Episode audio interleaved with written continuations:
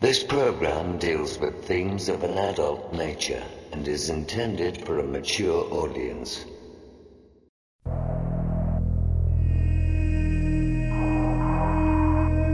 The very word secrecy is repugnant in a free and open society. And we are, as a people, inherently and historically opposed to secret societies, to secret oaths, and to secret proceedings.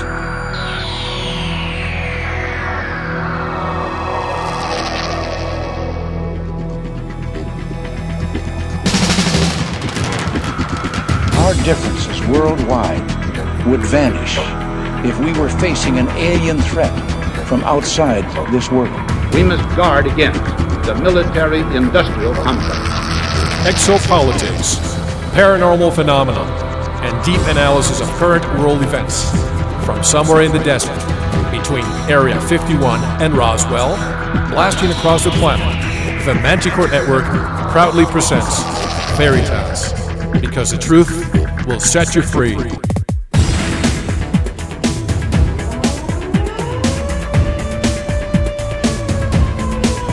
Headline edition, July 8, 1947. The Army Air Forces has announced that a flying disc has been found and is now in the possession of the Army. I'm as mad as hell, and I'm not going to take this anymore! The power they took from the people will return to the people. And so long as men die, liberty will never perish. Soldiers, don't fight for slavery, fight for liberty. The only thing we have to fear is fear itself. Sooner or later, though, you always have to wake up. Be skeptical, but don't close your mind.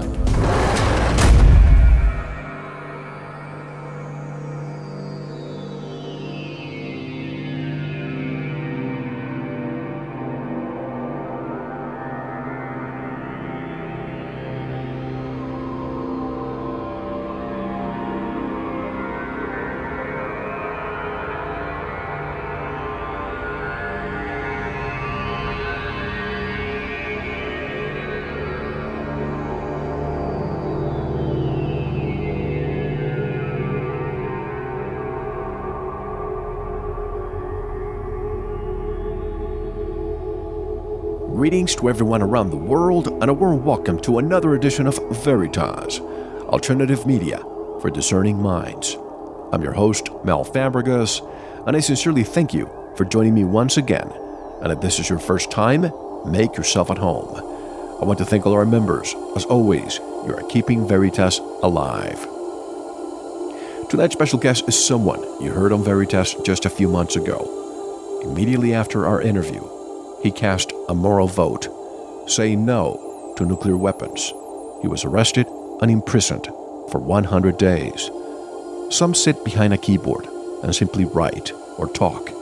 A very few actually do something about what they believe in. And my guest tonight does just that. Dr. Richard Sauder is back and will discuss his new book, The Richard Sauder Briefing, which discusses everything that is happening in our world and what we can do about it. Dr. Richard Sauder will be with us shortly. To listen to the complete version of this and all our past and future shows, become a member. You will receive immediate access to all our shows. And remember, Veritas survives under voluntary subscriptions only.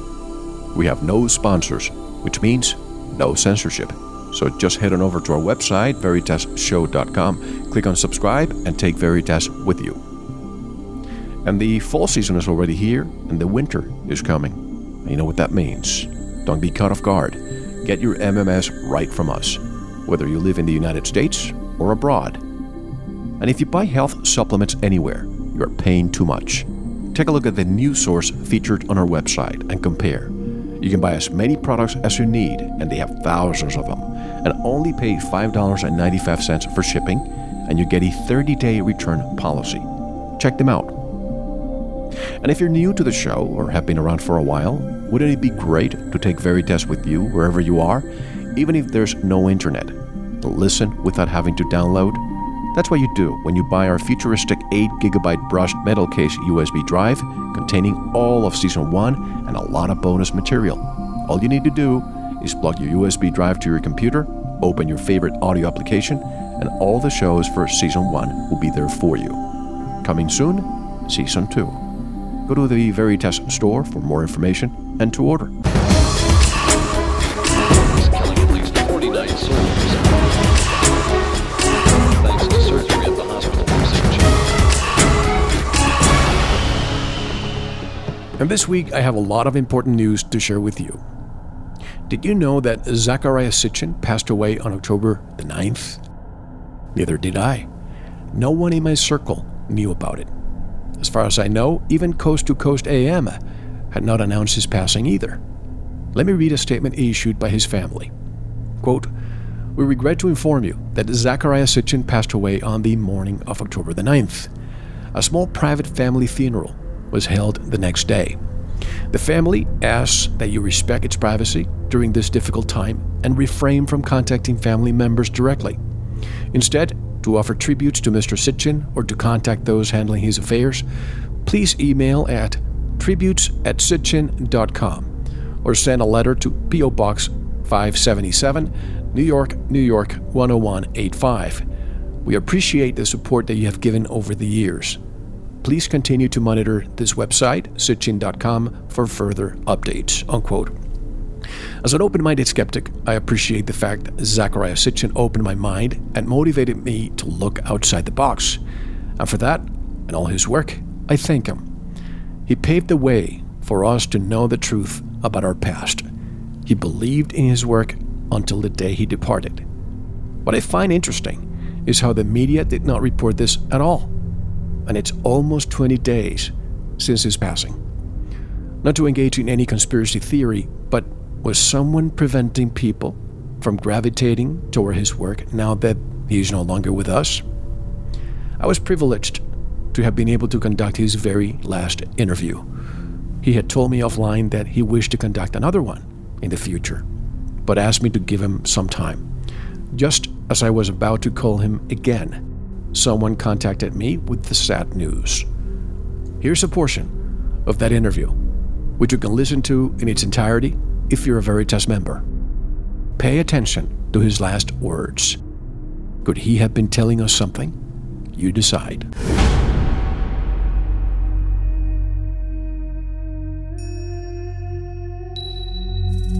And here's a preview of a very exclusive appearance on the Veritas show by famous researcher and author, Zecharia Sitchin. Zecharia, we are captives of our current technology. What if you had been alive 100 or more years ago and were to attempt to translate the tablets and saw that it's known what it's known today as an astronaut saluting a rocket? 100 years ago, there weren't any astronauts or rockets. What would you have said? It's I would have said, I, I myself would have said, it's a very, they are saluting a very large pencil. It, have your research changed with the advent of technology since you started? In other words, can you say now, well, really what I meant to say back in 1972 was, for example, the internet or something new? Has anything of that changed? Frankly, when I started to write, uh, it was uh, I would use the uh, memory chips. Um, that, that the best I could do. Now uh, we we probably we, we would say uh, what microchip microchips uh, because they get smaller and smaller and and, and, and they can uh, store uh, more and more information. We're so in general, we're so arrogant in the modern civilization to think that we know it all. We're trying to build a better mousetrap, so, so to speak.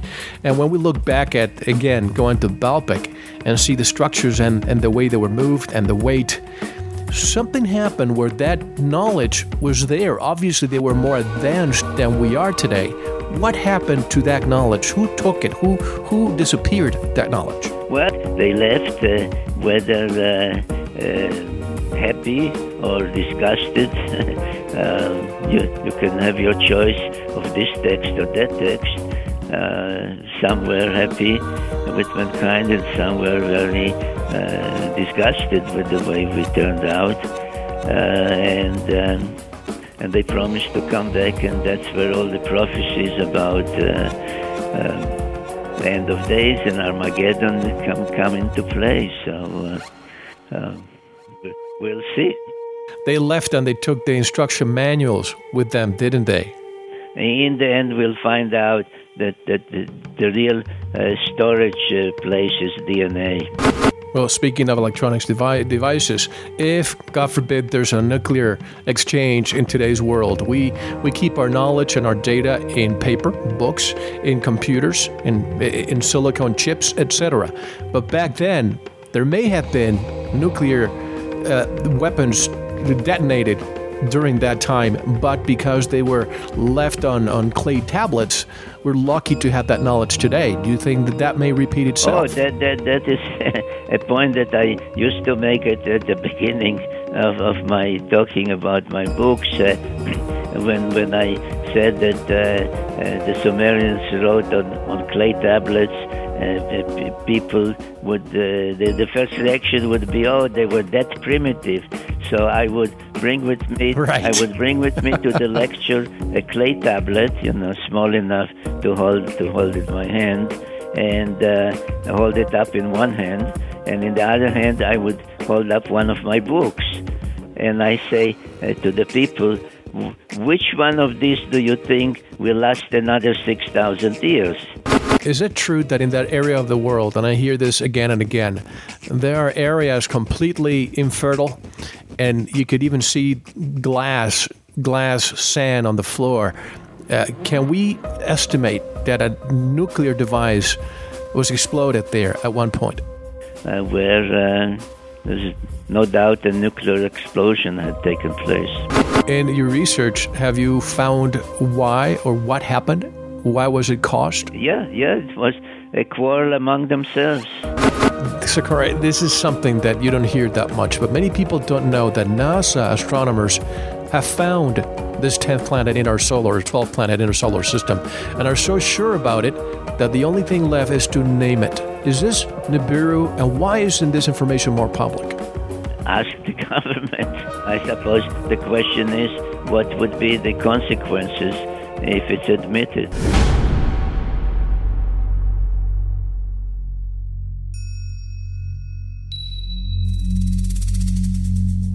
After the interview was over, I joked with him offline and I said I wish I could have a front row seat sitting next to him come 2012.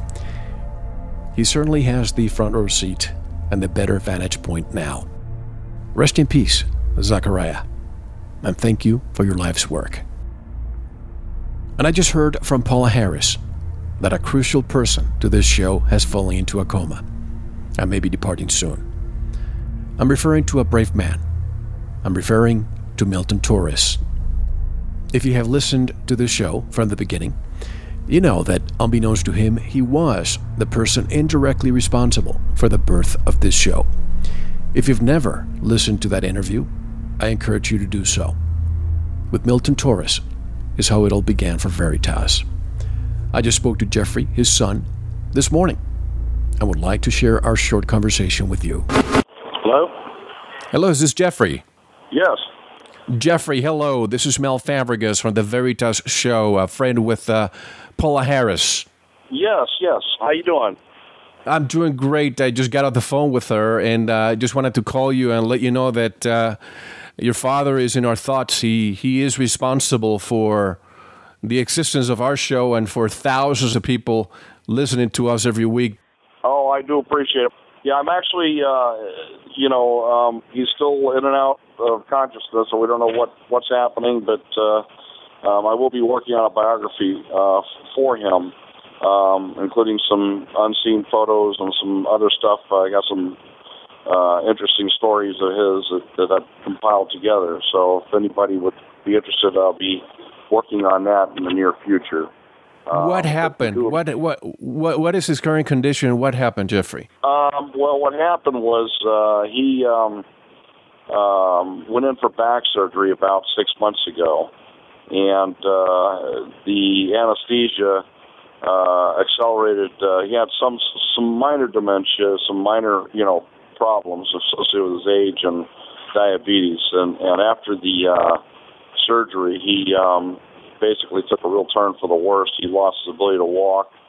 um, and uh, he needed uh, assisted living. So uh, from there, he was he returned home with with uh, a health care provider at home, along with his step uh, my stepmother, my my sec- his his his, his wife, and and uh, she's been kind of looking out for him, but. Uh, um, he's had a series of uh, episodes where he had to go back into rehab a couple of times, and uh, night before last, uh, she put him to bed about 7:30, uh, along with my brother, and uh, he um, went to bed. And, and about two o'clock in the morning, he was vomiting and um, unconscious. When she found him, apparently his sugar went down to about 25 because of his diabetes, and that was associated with Agent Orange from uh, Vietnam. He he was uh, uh, 100% combat disabled from Vietnam, and um, anyhow, so so it just uh, he was out of con he was in comatose, called fire rescue, and they they went out and they um, uh, couldn't get him revived, and they put him into the hospital, and they thought he had suffered a stroke, but we're not really sure what what the uh, the um, uh, outcome is. It doesn't look like a stroke, but we're not sure exactly what it is. So I just I just want to let you know and this is probably not the, the right time to talk about this, right. but uh, because of your father, this show, the Veritas show, exists. And uh, after Paula called me this morning and let me know what was happening, I just uh, felt compelled to call you, and I will pass this along to everybody so that uh, more people around the world can think of your father, and hopefully, uh, if if we can help as much as we can, so he can uh, come back. But uh, he was yeah. a great man. I'm not speaking in past tense here. I just wanted to let you know from me that uh, because of him, he was a catalyst for for what we're doing, and we're changing people's lives because of uh, that moment in November of 2008 when he finally broke the news that he was able to disclose what he had withheld for 50 years. Yeah, I, I do appreciate it. And it meant a lot to him that uh, uh, when we went to the X conference, he, he really felt um, relieved to, to let the story out, and, and he also was happy that you know that that he you know addressed this before, you know, and and he carried this load for a long time, and I, I know that uh, it means a lot to him to get your support and, and the support of you know everyone. So um, you know he's you know in my prayers, and I'm sure everybody else's, and you know like I said, we're we're all you know trying to do the best we can, and hopefully. Um, um, we'll weather the storm. And my biggest concern is that if he does pass, he goes comfortably and without pain. And um, you know, I, I love him dearly. He's impacted a lot of lives, including mine. And, Absolutely. Uh, yeah, but I, I will keep in touch with Paula, and, and uh, you feel free to call me uh, anytime. Um, you know, we should have more direction as to where things are going within the next day or so. Um, he just had some echocardiogram work done, and they're doing some other stuff, so we don't know exactly um, where he's going or what what's happening. But uh, it, it's it's on and off, and it's been a roller coaster ride. With your permission, I'd like to uh, air this uh, uh, on this week's show. Is that okay with you? Absolutely, absolutely. I do appreciate it. Would you like to say a few words to the world who's listening? Well, the the only thing I would say is that um, you know uh, uh, there's you know my dad is just one of many uh, uh, people who've had carried around this this kind of uh, a secret, and and um, I know he was relieved to to let let it out. I know his, his you know I'm I'm grateful that he did before um, before the world, and and and I was happy that he told me. Um, it took me well over 30 years before you know he told me. Um, you know I, I didn't know this until just recent you know that's the kind of man he was. He loved he loved America and he loved uh, he loved he was he was a fighter pilot. He still is. He always will be a fighter pilot first. He yeah he loved his planes and he loved flying. And um, you know he's a remarkable man and and uh, you know I, I you know I'm indebted to him for for all that he's given to me and, and uh, he's been a great role model and a great father.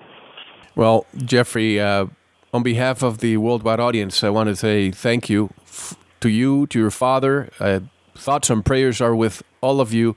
And please keep in touch with us and let us know. I will. Thank you so much. And have a wonderful day. You too. Take care. Thank you. Bye bye. Because of Milton Torres, we have the chance to open more eyes and even change lives. I wanted to surprise him this December during our two year anniversary and publicly thank him myself. He probably had no idea of the difference he made in so many.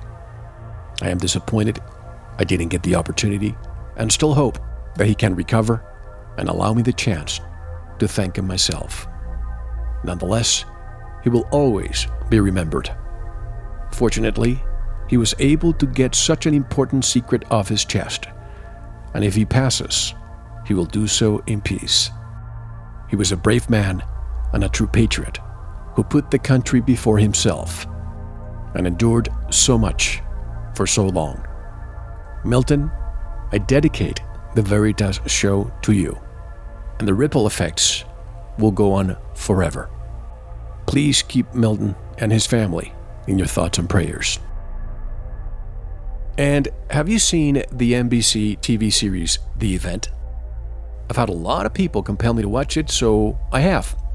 And can't help but notice how this show is an in your face attempt at disclosure. They are planting disclosure with every episode. At least, that's my perception, and that of many. Hidden in plain sight. I decided to mention this because of this week's episode. That would be episode number six. Not only did they show alien technology dustifying a building, was that a wink wink about 9 11? But also, the main characters are confronted by a journalist who said the following My name is Madeline Jackson. I'm a journalist.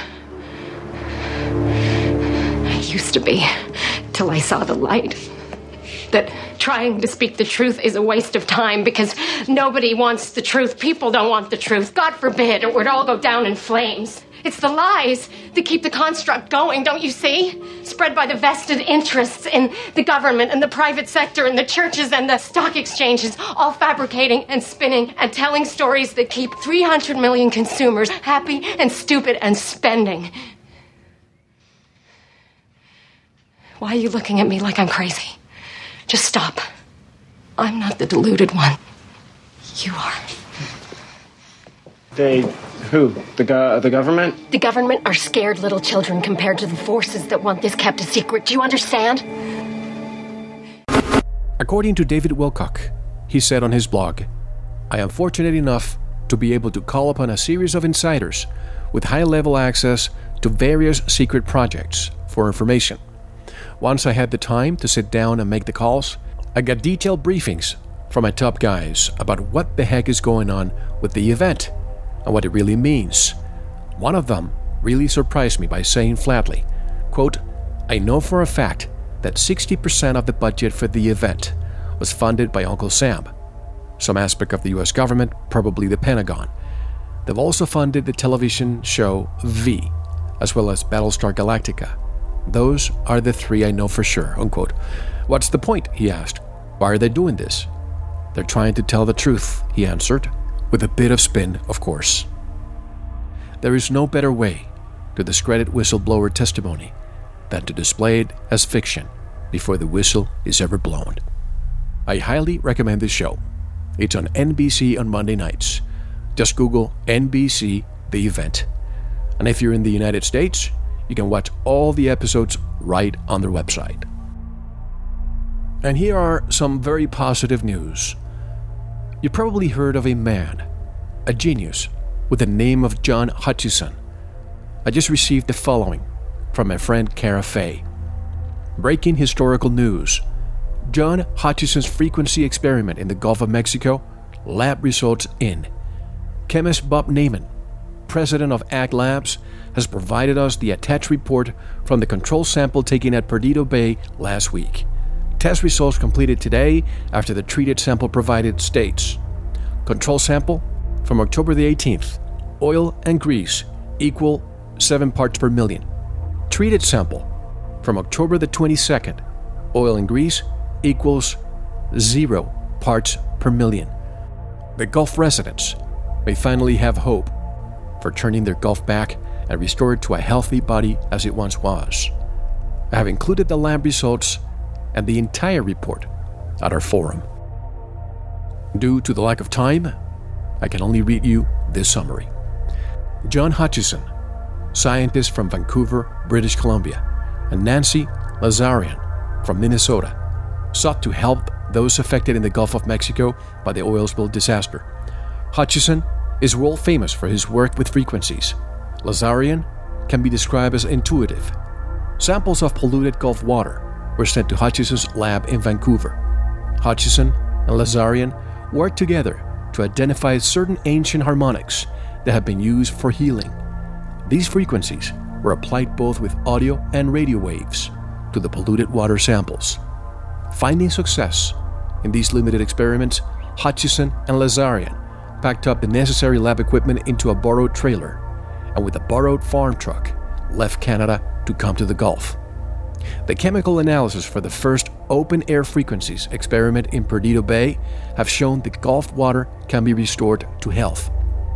Restored without the use of dispersants, chemicals, or burning.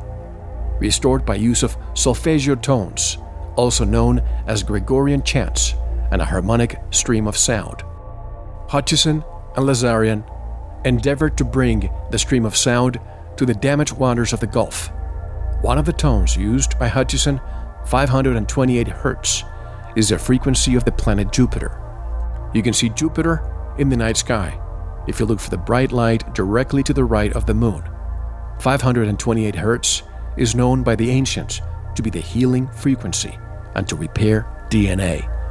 Hutchison and Lazarian are not asking for any money for the work that they are doing. This is a gift. We declare peace, says Lazarian. The war upon the Gulf is over. Again, to read the entire report and the lab results, go to our forum. Now, if only we could ask HAARP to use the frequency over the entire Gulf. And while they're at it, use it over the entire planet.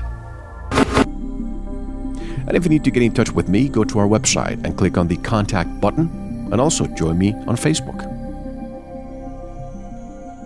And in the words of Dr. Richard Sauder about his new book, The Richard Sauder Briefing, the world as you have known it is going away as surely as Dorothy's Kansas went away in the classic movie The Wizard of Oz. The unsettling news is that you are about to be abruptly thrown into the deep end of the swimming pool without any advance notice or prior preparation on your part. As you look around yourself with a rising sense of panic, you have somehow managed to stumble upon a little briefing book, and it will serve you as a sort of compass, a miniature life raft. By itself, it won't save you, and it's frankly not intended to do that, because in the end, the stark reality is that you have to save yourself.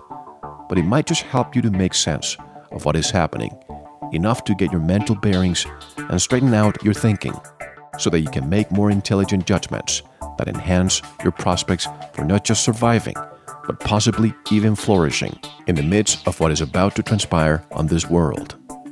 Dr. Richard Sauder is coming up next. This is Mel Fabregas, and you are listening to Veritas.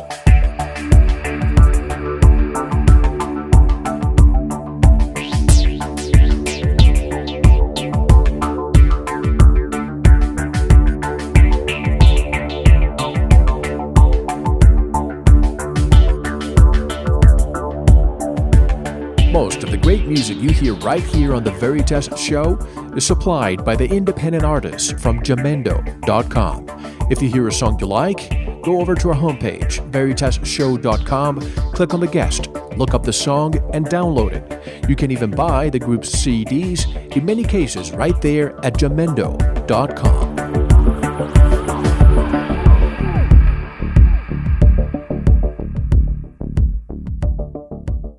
This is Professor John Searle, and you are listening to Veritas. The Earth is standing at the edge of a dark precipice. On the other side is the greatest epic in mankind's history, waiting to be written, waiting for those of us who dare to take up the pen and to fight the darkness of the lies. An army of freedom writers who are as dedicated to defending life as the enemies of life are dedicated to ending it, can bring forth a new sustaining vision of life. Those are words from Pete Chamberlain from globalresearch.ca. And directly from San Antonio, Texas, I would like to welcome, for the second time on Veritas, activist, researcher, and author, Dr. Richard Sauder. Hello, Richard, and welcome back. How are you? Thank you, Mel. I'm doing great. I'm really glad to have you on, Richard. A lot has happened since our last interview. We have read of what happened to you, but I think the listeners want to know from you. Give us a summary of what happened just a few days after our last interview. On April 15th, or actually uh, before April 15th of this year, I traveled to North Dakota in the United States and I personally went over the fence onto uh, a nuclear missile silo uh, near Minot Air Force Base, and there I registered in person a nonviolent, peaceful vote against preparations for nuclear war. I took a personal stand, I took a direct stand. I put my life, my safety, my well being directly on the line. I went right to the site of a planned genocidal crime, and essentially, um, I cast my own personal vote in a global referendum against war, against nuclear war, because you see, the thing is, we've reached a point where it no longer accomplishes very much simply to write a letter to the editor of the daily newspaper, or even worse, to write a letter to, say, one's um, congressman or congresswoman on any issue. If you're going to have a personal impact, you need to take action within the sphere of your individual life. Direct personal action. You need to physically, concretely, personally do something. And if you want great change in the world, then you have to t- uh, display great personal initiative. You have to put something on the line. It has to cost something. You have to give something of yourself directly above just writing a check for $10 to a wildlife fund or to Greenpeace or something like that. You must put something on the line. Nothing ventured, nothing gained. You get what you pay for. If you don't pay much, if you don't put forth much, you're not going to get much return on your investment because you're not investing much of yourself. Tell us about your time in prison. What went through your mind? Well, plenty of things went through my mind. First of all, I have to say that uh, the prison complex in this country is is you know filled to the seams and bursting. There are something on the order of two million uh, people or more incarcerated in this country, uh, primarily men, 90% men, mostly young men, and disproportionately, disproportionately um, ethnic and racial minorities in this country. That is to say, um, there's a preponderance of young black men, uh, Latino men, and also Native American men. The particular prison that I was in was a small one in North Dakota in, in Rugby, the small town of Rugby, and uh, not too far from the Canadian border, by the way. Most of the prisoners that I was incarcerated with were Native American. There is a tremendous problem with gangs in our cities and in our rural counties and also on Native American reservations. And these gang, mem- gang members fall into crime of every description. Um, there's a tremendous problem with substance abuse in our culture, alcohol, various types of narcotics and other drugs. Uh, there's trafficking. There are crimes that are committed under the influence of these drugs. So I was incarcerated with a lot of men, mostly young men, mostly Native American men who had committed a wide range of crimes that span the gamut from uh, rape of young children to uh, rape of you know um, women, beating of women, car theft, arson, um, barroom brawling, abuse of narcotics, uh, drug running, um, murder, uh, gang activity, you name it, and and they're in jail for it. There's a tremendous problem. There's a tremendous problem in so-called Indian country in North America, substance abuse, alcohol abuse, all kinds of criminal activity. The gangs, I mean, the Mexican mafia, the big city gangs, and so forth, have extended their tentacles right into the rural areas of the northern plain states in South Dakota and North Dakota. We have a huge gang problem in this country. An issue in a lot of these gangs is that the price of membership is murder. You have to kill someone in order to join and be accepted.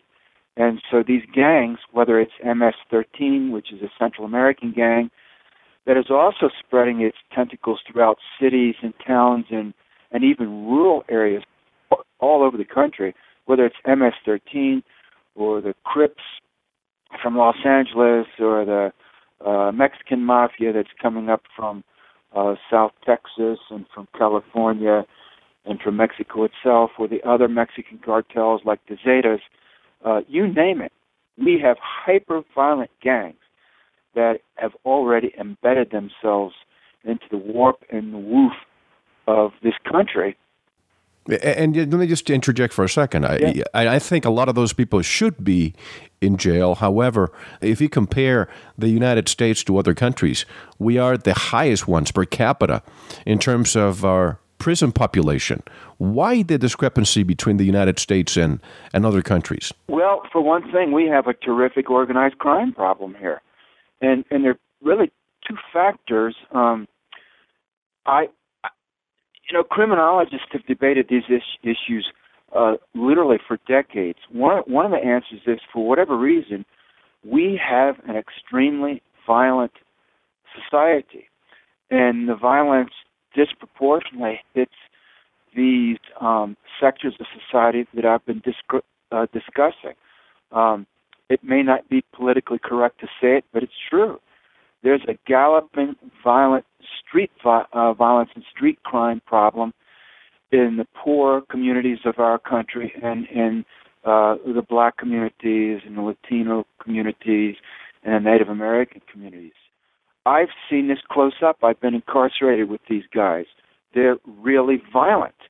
Now, at the same time, we have an economic order that is highly stratif- stratified in terms of the way that it allocates um, access to material goods and to, um, you know, money. It was what it gets right down to. And so there's a real uh, dividing line between the haves and the have-nots, and it's sharply delineated and accentuated in our day. And in general, black people, Latinos, and Native Americans get a great deal less of the material goodies that our society has, has to offer. And in this time, we're facing a great financial crisis that is making uh, this problem even more acute than it has been than it has been in recent years and reca- decades. Decades. That's about it, isn't it, Mel?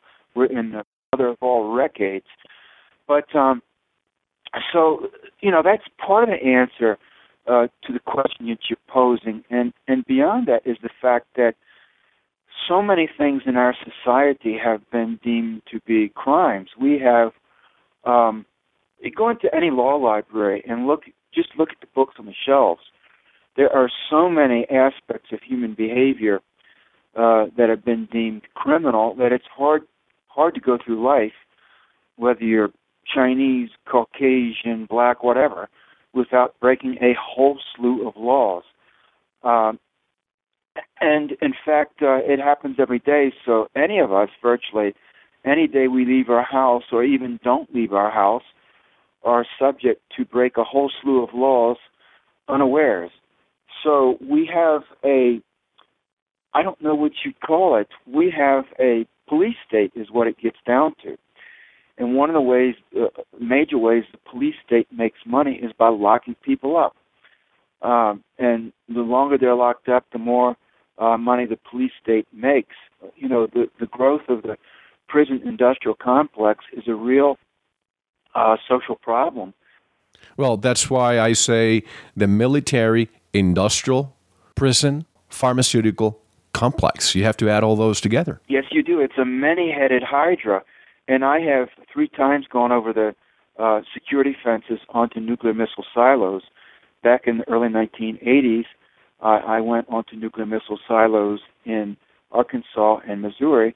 And here later in life, uh, earlier this year, I went over the fence onto a nuclear missile silo in in North Dakota. And really, in a sense, and I said this in my published statements and writings, uh, the nuclear missiles are the final uh, genocidal guarantor of this entire um, extremely oppressive and repressive society that we have. They finally are the weapons of last resort that prop up this entire, um, what I would now characterize as a uh,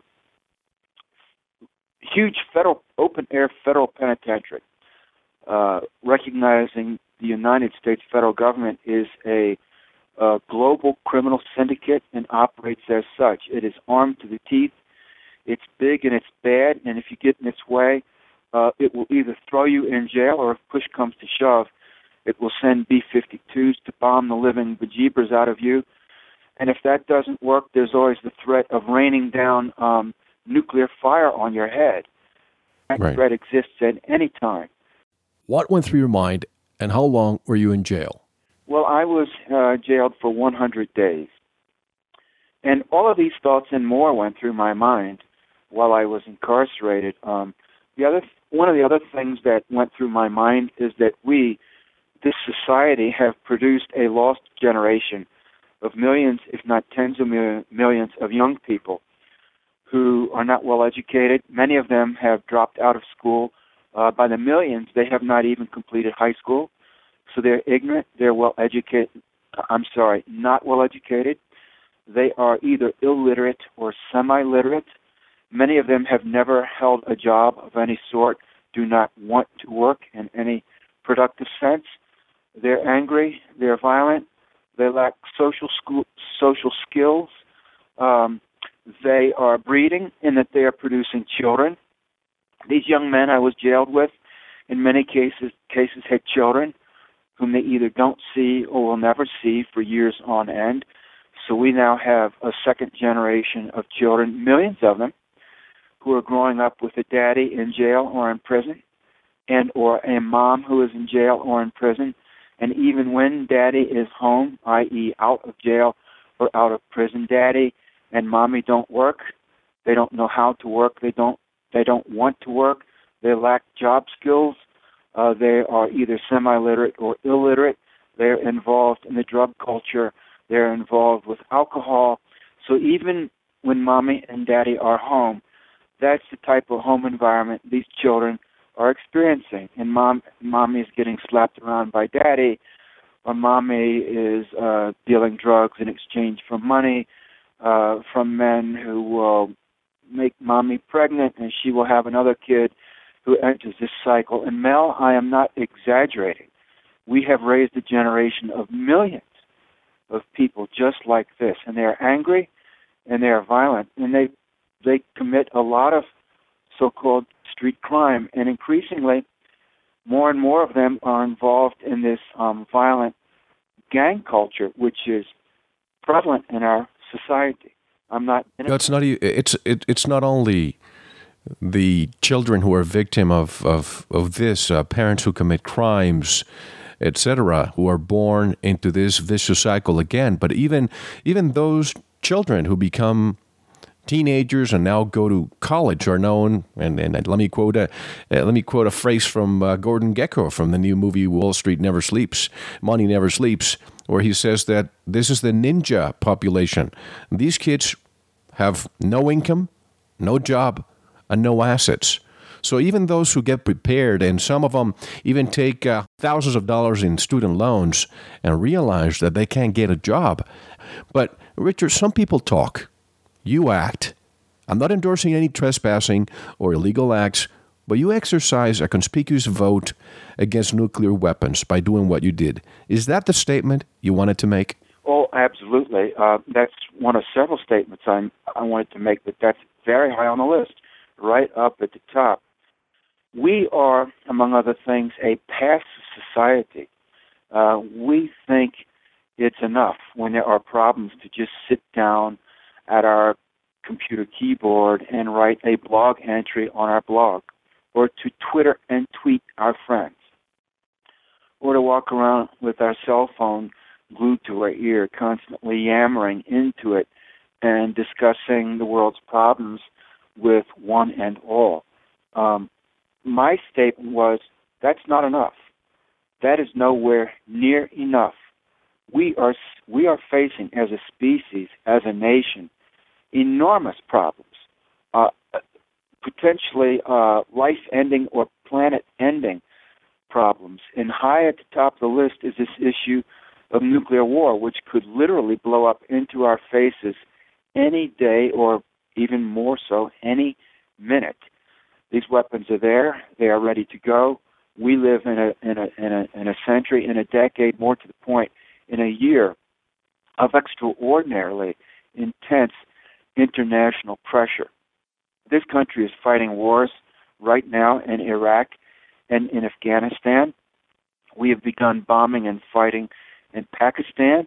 In recent months, the United States military has also bombed in Somalia and in Yemen.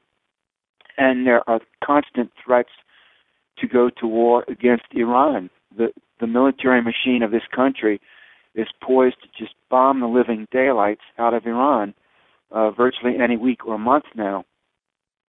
And if that happens, uh, there is a greater than zero chance that such a conflict could become nuclear for a variety of reasons. I'm aware of this. Strategic military planners all around the world are aware of this. And I promise you, they are preparing for this type of eventuality. And that is why the nuclear missiles exist for just that type of contingency. I know all of that. I'm not blind to it. I'm not in denial about it. But the vast majority of people in this society are. And I'm saying that to keep bad things from happening, you, the individual who are, all the individuals who are listening to this broadcast, must do something about it. Um, I forget who made the famous statement, all that's necessary for evil to uh, succeed is for good men to do nothing. Maybe it was Winston Churchill or someone like that.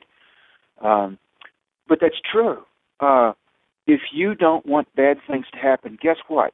You personally must perform heroic deeds. You individually. And also en masse, because if you and me and all of us don't do these things, then bad things absolutely can and will happen. That's how they happen. So if you don't want nuclear war to happen, uh, you need to do far more than just to write a blog entry. And in fact, most people are not even writing, going so far as to write blog entries on this issue. To the contrary, every April 15th, most people are sending in a check uh, for hundreds or even thousands of dollars, or in some cases tens of thousands of dollars or more, to the IRS. And guess what, Mel?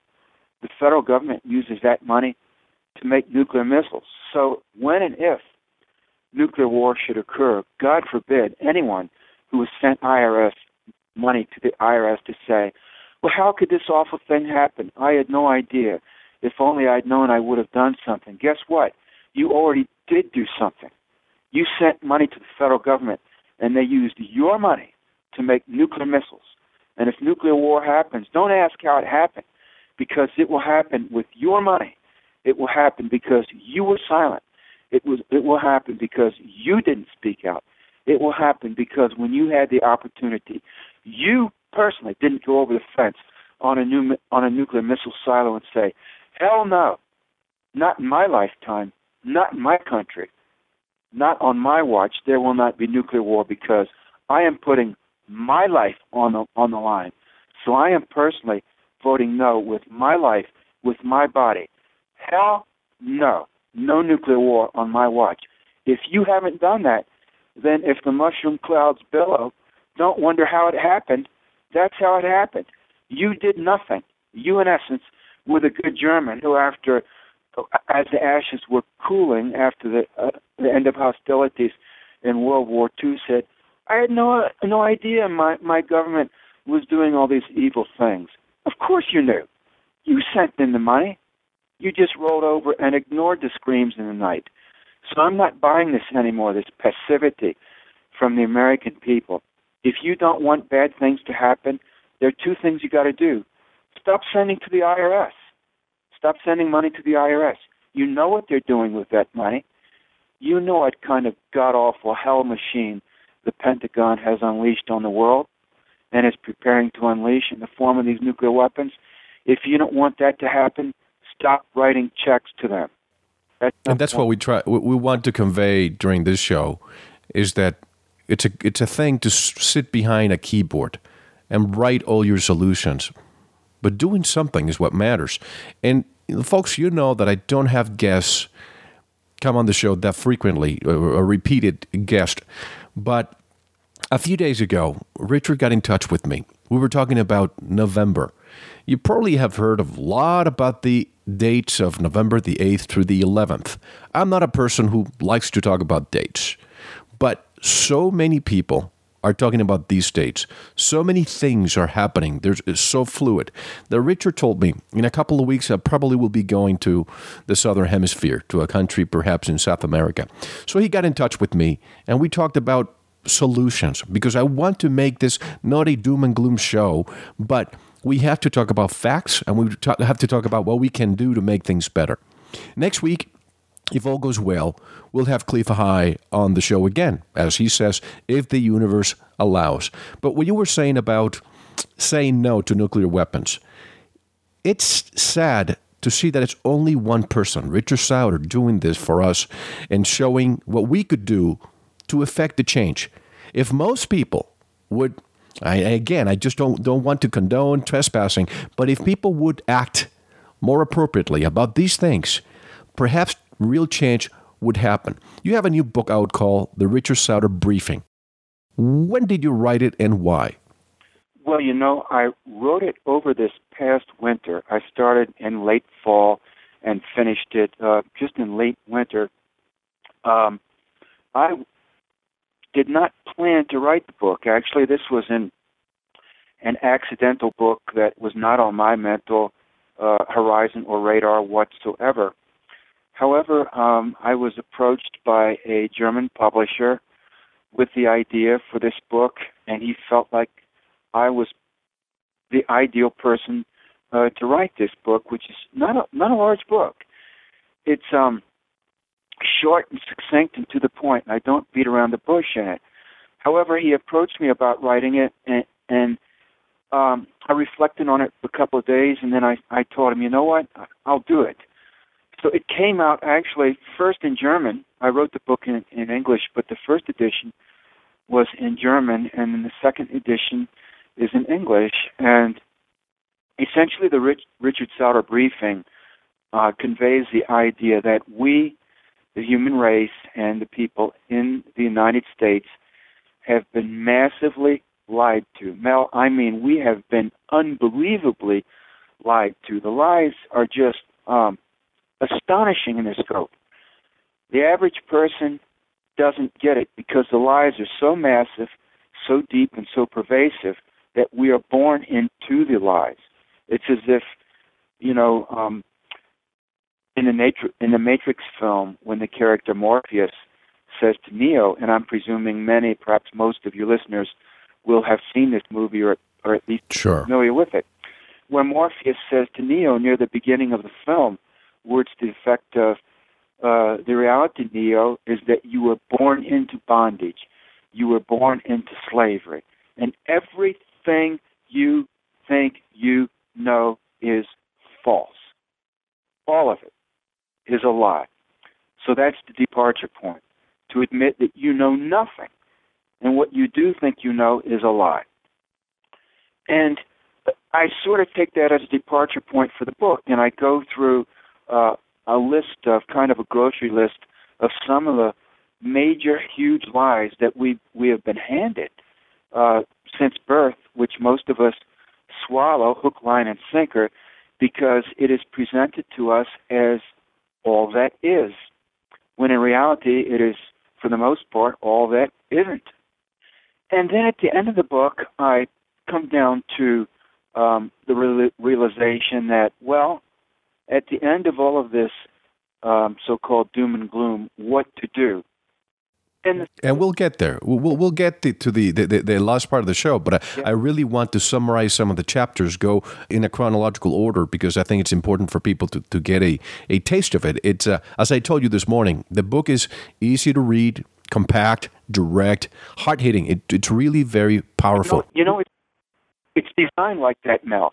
It's designed like that because during the course of my life, I, I have an insatiable intellectual curiosity.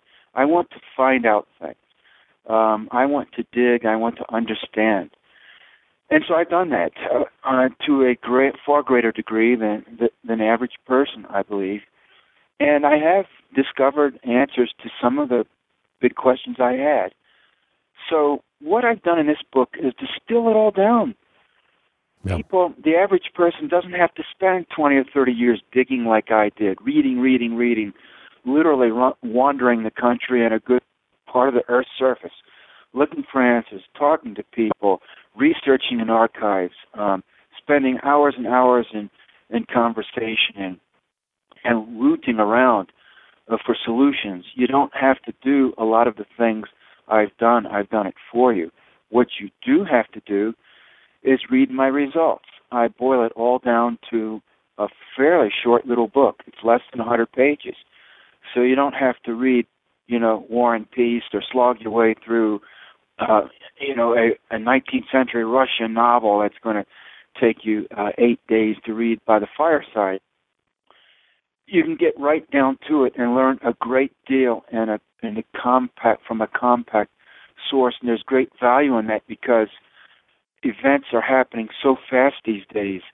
It's highly desirable. In fact, it's imperative that large numbers of people come up to speed, so to speak, and grok this, the world situation, or at least a big chunk of it, and have an aha moment, or maybe even five or ten aha moments, and then and then having had the aha moments, aha movements and moments, say to themselves and to others, "Oh, all right then. Now what do we do about it?" And I provide a solution, a solution which, in my view, is virtually the only sane solution that we have if we are to move on onto and into a saner and wiser world. And, that's the thing. Uh, most of our listeners, you and I, we have a an overly developed sense of wonder. We want to know what we have not been told growing up. And it really resonated with me because when I do a show, I choose someone who can shed light and give us a piece of the puzzle every time. First, I always say that the reality we live in is simply an illusion, driven by the powers that be, or the powers that want to be, to make us believe what they want us to believe. Do you subscribe to that point of view too? Oh, absolutely. We live in a world of tremendous uh, illusion and delusion. There is no end to the scams, schemes, and mind control programs and projects that are being carried out on this planet. Um, for the most part, out of sight, sight, out of mind. And this has been going on for unknown thousands of years, not just years or decades or centuries, but literally for millennia. I, I would, from everything I've read and seen and been told and discovered, at least back to the time of ancient Egypt, uh, Sumeria, Babylon, and most li- likely e- even back beyond that point to Atlantean times and maybe even earlier. In other words, for a very, very long time, the human race on this planet has been under some kind of amnesiac mind control uh, all encompassing mind control program or project to keep us enslaved. I don't know where this ultimately originated and how and why, I can only tell you that that's the case, and it is multifaceted. It extends. It's it's like a an octopus that has us. Uh, it's strangling us in, in its tentacles. It's like uh, the mother of all uh, boa constrictors that has, has itself uh, wrapped around our minds and souls, and it just squeezing our life juices out of us. Um, where to begin and where to end, we could talk about organized religion and also disorganized religion as far as that goes. But whether you're talking about the Roman Catholic Church, um, uh, Islam, Judaism, these uh, mega churches we see uh, down south, think about poor Bishop Eddie Long and his tens of thousands of mind controlled parishioners down there in Atlanta or on and on. So from the standpoint of organized religion, the the mind control scheme is is is ferocious. People who are born into uh, these religions are taught as as babies. You're evil. You're bad. Uh, you were born into sin. You'll die in sin. You're going to shrivel and burn to a crisp in hell forever and ever, unless you do what we say in this here church or religion that we have. Here's your way out. You just listen to this imam or this priest or to this rabbi or to this bishop or to this preacher and he'll set you straight as long as you do everything that he says and everything that's in this book that we give you which is called the Torah or the Pentateuch or the Bible or the Quran or whatever. Uh, but you have to do all of it. You have to be real careful because if you slip up, you're going to be goddamn to hell. So watch out, and you just mind your p's and q's. So you have it's a it's eternal uh, salvation or damnation. But I have more to talk about the religious part. But many people live in fear, saying that. Uh, oh, by the way, I don't know if you heard today in the news, but the Southern Baptist Church was saying that people should not do yoga because it's not the pathway to God. But anyway, many people live in fear, yes. saying that an ap- apocalyptic event will happen soon. What about people in Iraq who see a cluster bomb taking out most of their families? Hasn't the apocalypse started for them? You know, it already has. And in fact, um, so much of uh, religion is tied up with um, denominating other people of other religions as evil. And Christians are certainly prone to that. We have seen since the 2011 attacks uh, in this country a demonization of Islam and Muslim culture and Arab societies uh, across the board. And this is, at a fundamental level, part of the unspoken rationalization for us just bombing the living daylights out of these other countries, and it's justified in many people's minds uh, by the thought that, well, they're just those, you know, those backward Arabs or those heathen Muslims, so we're really entitled in doing that because they hate us anyway because we're Christian. And that is a big part of the mind control program. I've actually known people and had discussions with people um, in this country, uh, I remember two women in particular with whom I had conversations within the last 10 years.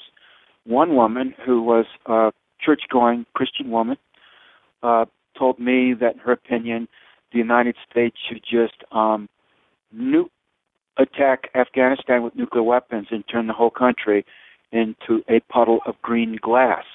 Those are his her words. Um, yeah. And I, I had a similar conversation with another woman, also a so-called Christian lady. Um, so if this is what uh, Christian women in the United States are saying and have been saying in recent years, you can see how deep down this mind control program, this anti-Muslim, anti-Arab, anti-Christian mind control program has worked. It is evil, it is vile, it is vicious, and now we have to be honest, it's there. And our society is acting it out as we speak. Our predator drones are targeting uh, flesh and blood human beings in Afghanistan, in Pakistan. As we speak, we have uh, hundreds of thousands of our young people in other countries in Central Asia and in the Middle East engaged in in blowing away our fellow human beings. This is a karmic issue for us that we are so mind controlled that as a society we fork over money for this. We send our children to do these things. And when they come back, we call our children heroes for blowing our fellow human beings to smithereens. There's some, something really wrong with us at a fundamental level that we do this and call these things good and noble and heroic. What's heroic about slaughtering people? No, no. And you say, quote, one of the great ironies of our time is that the same American regime that constantly lectures the rest of the world about freedom and democracy has effectively unleashed the Pentagon on the world as a rogue mercenary force, eviscerated the American Constitution, made torture an instrument of policy, and has created an anti civil liberties Frankenstein's monster in the form of the new sprawling bureaucracy of the Department of Homeland Security. Unquote. Tell us more. And it seems to me that George Orwell may not have been writing science fiction at all.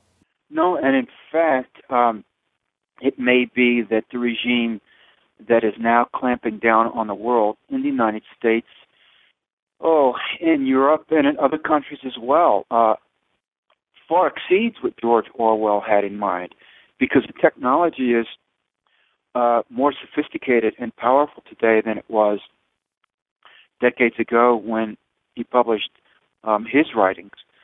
So, sad to say, um, I think 1984 has come, and we were already in 1984, so to speak, when 1984 was here, and now we are uh, a quarter of a century beyond 1984, and it's even worse. Um, I don't know where this will stop, but I know that it won't stop unless and until we, the individual human beings listening to this program, and and more, until we, individual human beings, say, no, you know, I don't agree with this. I don't approve of it. Not only do I not like where it's trending, I don't like where it has already arrived. And I want to roll back the clock. I want to live free. And so here's what I'm going to do I'm going to stand up. I'm going to use my voice. I'm going to use my legs. I'm going to stand up and I'm going to register a, a personal vote. I'm going to do something. I'm not just going to talk. I'm going to walk my walk. You know, talk is cheap, Mel. It is so cheap, and we've had enough of it. I really think um, that the, the the time for blogging is over, and the time for direct action has arrived. Um, I've been saying in my recent interviews, you know, it's time if you're a man to man up, or if you're a woman to woman up. If not, then you know, prepare to be a slave, accept your chains. You know, years ago, slaves used to run away. And the ones who wanted to be free would just run away in the middle of the night.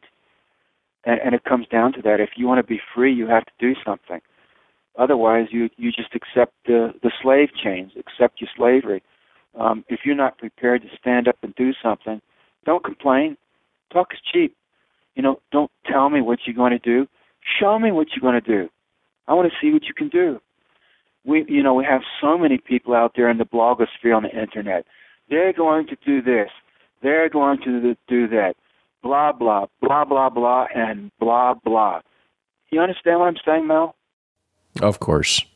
But you say, Richard, quote, the Pentagon has been unleashed as a mercenary force in the service of great evil to violently subjugate the human race to a planet wide totalitarian control, unquote.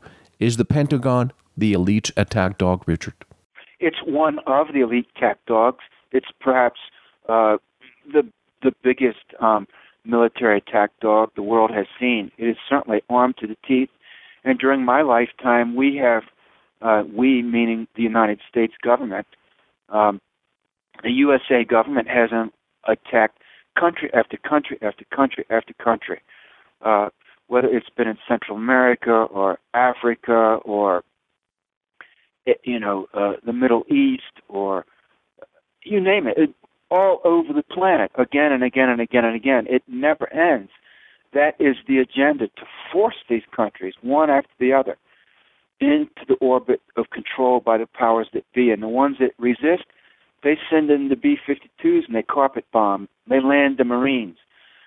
But there are other t- attack dogs. Now we have these mercenary companies like Blackwater, which changed its name to to Z or however you pronounce it, XE. Yeah. Capital X, lowercase e.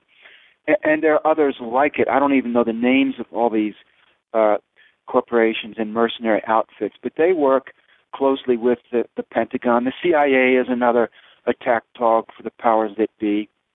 Of course, NATO is an attack dog for the powers that be, and, and on and on. But clearly, their agenda is death, destruction, and social control, and clamping down uh, a very oppressive, exploitive economic order on as much of the human race as possible. And that's absolutely the trend of history during my lifetime for the last 50 years.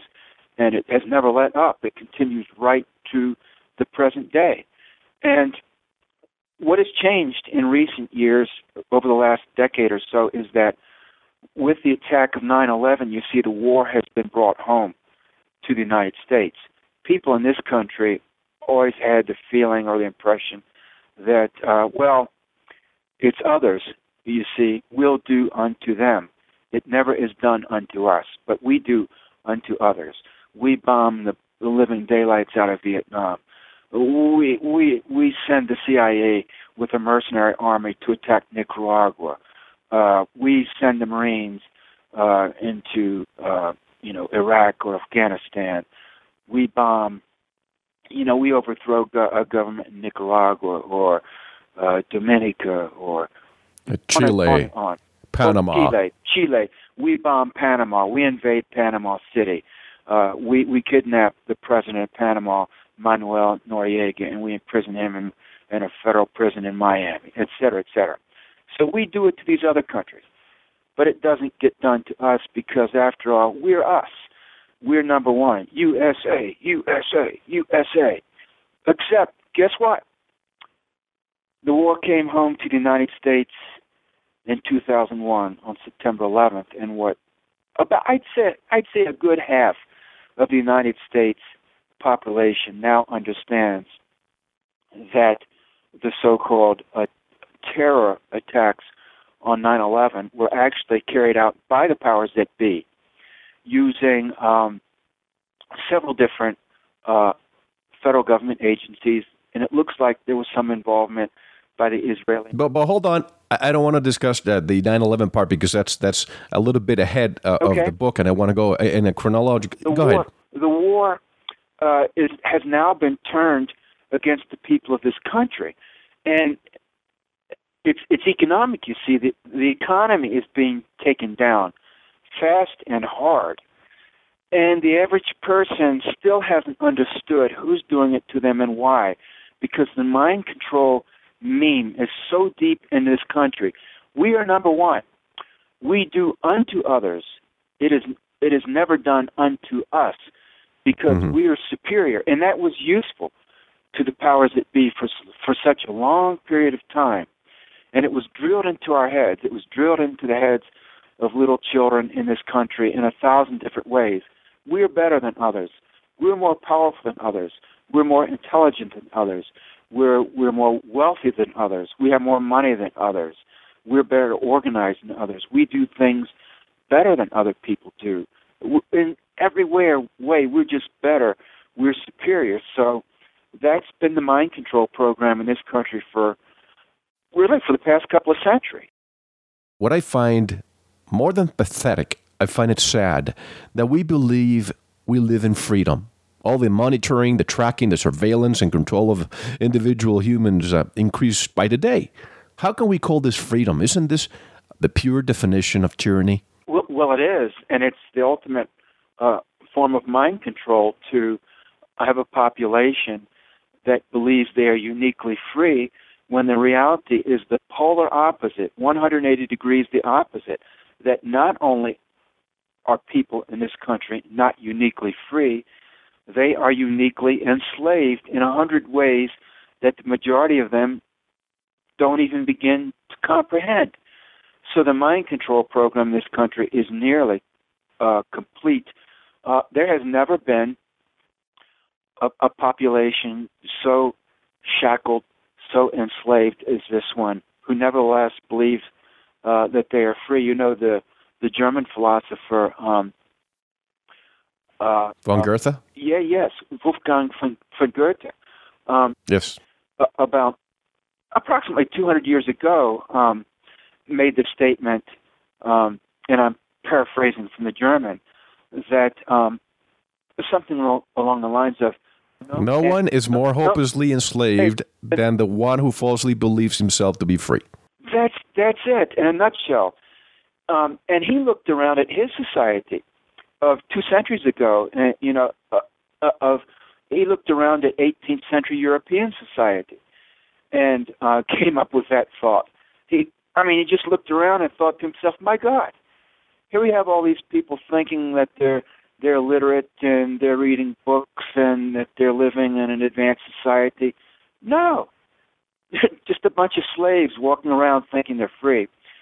And that's very much part of the mind control program today. So the powers that be, from their point of view, live in the best of all possible worlds. They have a huge, a huge docile slave population that believes itself to be free. And it's that's the case with the majority of the population, whether we want to believe that or not. But you say, quote, you will certainly not be getting a wake-up call from the government, so consider this your alert, unquote. This basically describes, Richard, what this show is all about. Those who choose to listen will always be ahead of the game. Those who choose to read your books will be ahead of the game. However, there is a problem, Richard. When you are ahead, awake, and aware, it makes you a target. All of a sudden, you are not part of the herd. How can you move forward when most of the time those of us who think outside the box are facing not only the elite, but the mind control zombies, our fellow human beings who follow their programming? You catch it from both directions, and you may even catch it from people in your own family, or you will, as a matter of fact. Uh, Sure. Or on the job, or, or from friends and associates, maybe neighbors or people in your neighborhood. Here's what you have to do you have to cultivate a fearless attitude. Um, in a certain sense, you have to have a little bit of a thick skin. You have to have a firm sense of self. You know, if you're going, if you recognize that all around you are slaves, and face it, in many cases, very smugly self-satisfied slaves who revel in their slavery. In fact, they embrace it. They love it. They will they they will show you their chains. They will dangle your cha- their chains in front of you and say, "See how lovely? Look how it glitters. Isn't it beautiful?" So you're faced with that. It's mind-boggling. And so, what do you do in the face of that? Take heart. Um, you have to have a bit of personal gumption and courage. You have to have a strong sense of self.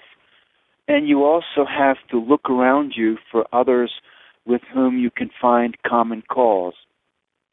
Uh, not to commiserate with them and to cry, but to network with them and to communicate with them. And you see that that's an essential difference. So you want to maintain a positive orientation and keep your focus on what you can do individually and in concert with others whom you identify uh, in your immediate sphere and even further afield with whom you can network and cooperate and band together because there's a change of polarity that occurs as you learn and as your knowledge base increases, as your level of understanding expands, um, it actually tends to change the polarity of your life.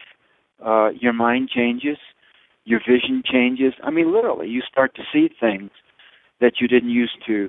You start to pay attention to things that uh, you were just oblivious to in the past. And in so many ways, um, your life uh, your life um, changes direction. You begin to notice people and ideas that you didn't notice before. There's a polarity change. You're attracted to people, situations, and information that you weren't in the past, and that in itself uh, has a type of leavening effect in the broader society and even in um, the social sphere or circle in which you move. And, and this topic of mind control is so important. We've done a few shows on, on mind control with the likes of uh, doctors Rauni Kilde from from Finland, who lives in Norway. Yeah. Hello, Rauni. She listens to the show. Uh, Nick, Dr. Nick Begich. We are flooded with mind control. And as you said, some people just uh, continue walking like zombies. But we are flooded with mind control via many means electronic, audio, chemical, pharmaceutical, social, political, religious, educational, mass advertising, hypnotic, and neurolinguistic. These are weapons, Richard. How can we dodge all these quote unquote bullets that are being fired upon us all the time? Well, part of that, part just in learning uh, and, and increasing your knowledge base, um, you begin to protect yourself. Awareness and knowledge themselves are um, a form of protection. The, the, arrow analogy is very good. If you see someone uh, taking an arrow out of a sheath and fitting it to a bow, and then aiming the arrow at you, you have the good sense to duck out of the way and don't right. stand there and let yourself be shot through the heart by an arrow. So that in itself will protect you. So if you know that there are chemicals in the food that affect your um, your mind, your brain, your thinking process, then you should avoid chemicalized food. Um, if you know that cell phones have a damaging effect on your brain, then you should minimize your use of cell phones. Um, if you understand uh, how organized religion preys on on uh, fear and, and uses it to control people socially, then you might want to rethink your relationship, if any, with organized religion. Uh, if you know that government spokespersons are spouting propaganda regularly eh, designed to instill ignorance and fear in the population, then you know to avoid uh, the pronouncements of government propaganda uh, mouthpieces. And if you do encounter government propaganda, you know to treat it with a grain of salt, and, and so on and so forth. So just increasing your knowledge base and understanding the ways in which you are uh, potentially mind controlled gives you the ability to increasingly avoid the ways in which the powers that be seek to control your mind and the minds of others. And here's a term that we're seeing a lot lately COINTELPRO or coin, uh, counterintelligence. Please define this more counterintelligence programs are carried out by agencies, police and espionage agencies such as the FBI or Department of Homeland Security or the CIA or the NSA. COINTEL uh, programs uh, do at least a couple of different things.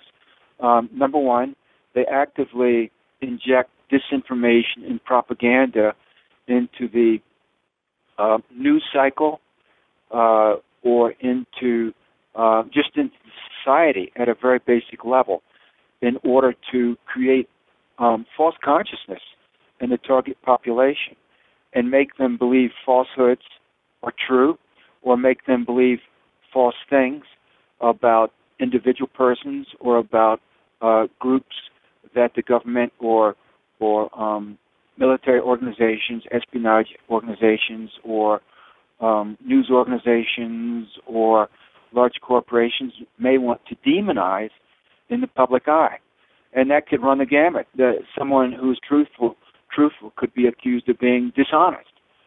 Someone who is a, a peaceful, nonviolent person could, could be accused of being violent, or could be framed or um, set up and accused of, of committing a violent deed, for example.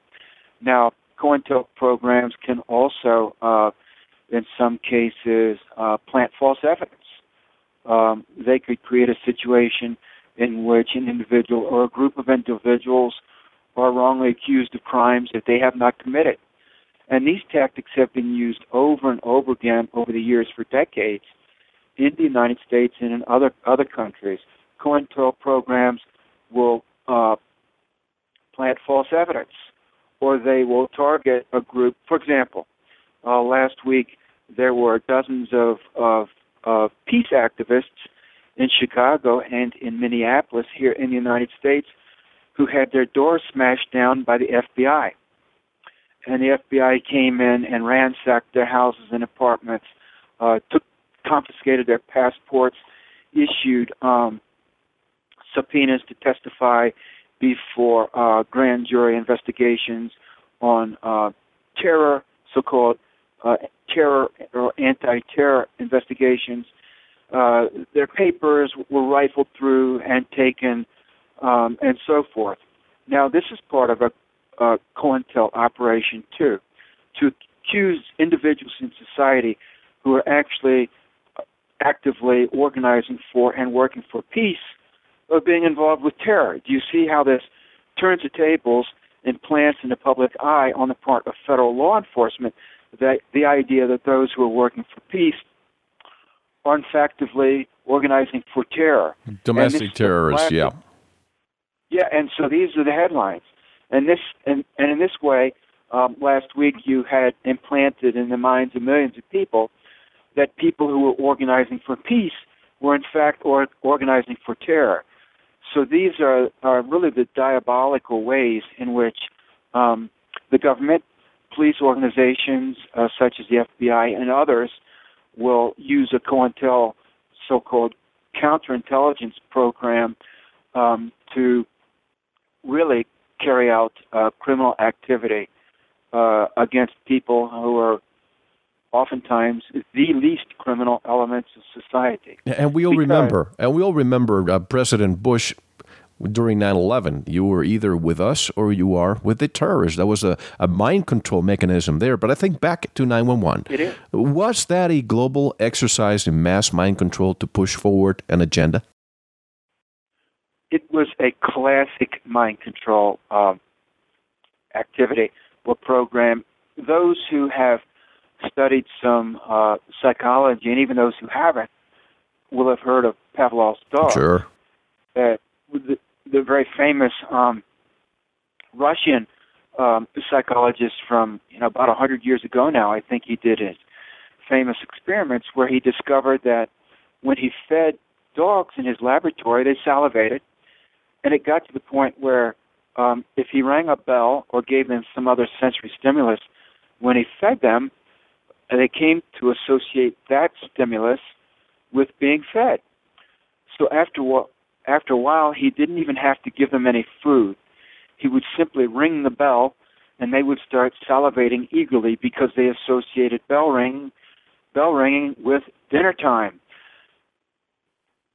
Psychologists understand this very well, and certainly people who operate the world's military and espionage agencies understand this too. And they have come to know that if you uh, commit a horrific deed, that people will be conditioned. You can condition a target population with um, traumatic violence. And they know that once you've done that, in the future, you don't need to, to necessarily repeat that traumatic violence. All you need to do is remind the target population of via a stimulus that that they associate with the traumatic violence in order to maintain their high fear level and make them manipulable politically and socially. And this is what happened with the 9 11 attacks. The attacks occurred, and this image of the planes, these huge jet planes flying into the towers in lower Manhattan, was played again and again and again on television globally to the point where people came to associate the feeling of terror and horror and fear and panic and vulnerable helplessness with the image of these planes slamming into these towers and thousands of people being killed as the towers subs- subsequently collapsed an hour or two later. So at this point, um, horrific terror attacks don't actually need to be carried out anymore for the target population, which is to say, most of the world, uh, most of humanity on this planet, to be terrorized. It suffices at this point for the powers that be simply to replay these images or simply to mention the 9 11 attacks or the threat that similar attacks could occur again for large sectors of the global population to replay the scenario in their minds and in, in their emotions and to be aroused anew into a panic state or a sense of fear or a sense of, uh, you know, foreboding that something like this could happen again, whereas Im- or there's an imminent possibility that attacks of this sort could happen. And so we see. But are you are you saying that Pavlov's uh, tinkling bell, the equivalent of that now, is the ubiquitous uh, terror alerts and colors, and the uh, salivating in us would be living in fear, manipulable politically and socially? Is that what it is? That's the direct analogy that I'm drawing, and this is exactly what has been done. Uh, the the people who run the agencies like the CIA, the Mossad, MI5 and MI6 in Great Britain, the Pentagon, of course, uh, the CIA, all of this, the FBI, they're very well aware of this. And they're absolutely playing on our fears and preying on our fears using this Pavlovian uh, psychological dynamic. It is absolutely known to them, and that is precisely what they're doing. And guess what? Most people in this society salivate on cue. Their knees shake on cue. It suffices, it but suffices for the government or these agency, agencies to say, you know, there's a, a, a Code 5 terror alert this weekend. Uh, there may be there may be a threat of an airport bombing or a train station may be bombed. And you know what? On that basis alone, millions of people become fearful and become panic stricken and absolutely buy into this social control mechanism, this terror control, this Patriot Act control mechanism. They, they buy into to it. They willingly line up at the airport. They take off their belts. They take off their shoes. They are scanned. They they empty their pockets. They open their briefcases. They hand over their computers to be searched, and on and on. We have been conditioned like Pavlov's dogs. And isn't it the same mind control used in schools? We hear the noisy bell, we stand up or sit down, change classroom, or eat. You know that you know that's really interesting. And as I was writing this book, I was reflecting on that. The fact that I came through the American public school system, I'm sure, like probably the majority of people listening to this program, and you know this clanging of the bells. The bells ring uh, when your homeroom period ends. When it begins, they ring when you're to go to gym. When you, when your gym period ends, they ring when you're to go to lunch. They ring when lunch period is over. They ring when you're to go to one class. They ring when you're to be in your class. And you know what? If you're not in when the bell rings, uh, you can be published, and frequently you are published. Uh, if you're out of the place where you're supposed to be when the bell rings, the school system has a punishment in store for you and and something right. will happen someone will notice you'll be cracked down on so from the age of 5 or 6 on most people in the United States are trained to perform on cue upon the ringing of this bell it is absolutely Pavlovian conditioning up down and sideways and it is drilled into our heads for year after year after year. This ringing of the bells is deep into our heads as as as Americans, and it starts as a young age when we are small children. And not only that, think of it in terms of Christianity. The Catholic Church, for centuries, has been clanging its bells at Mass time. You go to Mass, you go to Mass, you you listen to the priest, and and and this has been part and parcel of the um, mind control program and the behavior control program of the Catholic Church. So it's not only public school, but it's church as well. Now is the time you come you come to mass, you come to the church, you listen to the priest, you do what he says. Deep into our mind and into our hearts and souls, this splinter, the ringing of the bells. Edgar Allan Poe wrote a poem about this. The bells, the bells, the bells, the ringing of the bells, the bells, the bells he knew about it already, you know, a hundred years ago. Submit to the teachings of the church, or be forever damned, eternal reward or damnation. And that's in pretty much all religion. And when we come back from our break, I want to ask you if there's a relationship between religion, political, and military authority. But, folks, I have to tell you, you have to buy Richard's book, The Richard Sauder Briefing. This and all his publications. Not only because they are well researched and well written, but as we can see, we are witnesses here of what he went through trying to prove a point. There are those who write books and say things, and there are those who write books and do things. Richard is the latter. And when we come back, we just are scratching the surface here. Just you just listen to the tip of the iceberg. We have the remaining part of the show. We're going to go into already still mind control, the shadow government, economic enslavement, 9/11, the mother of all false flags, secret underground bases, which uh, Richard is an expert on, the Ameri- America's secret space program, the crack in the UFO NET cover-up, the hidden history of Earth, the coming Earth changes, and more important than anything else, positive suggestions of what we can do during these dire times.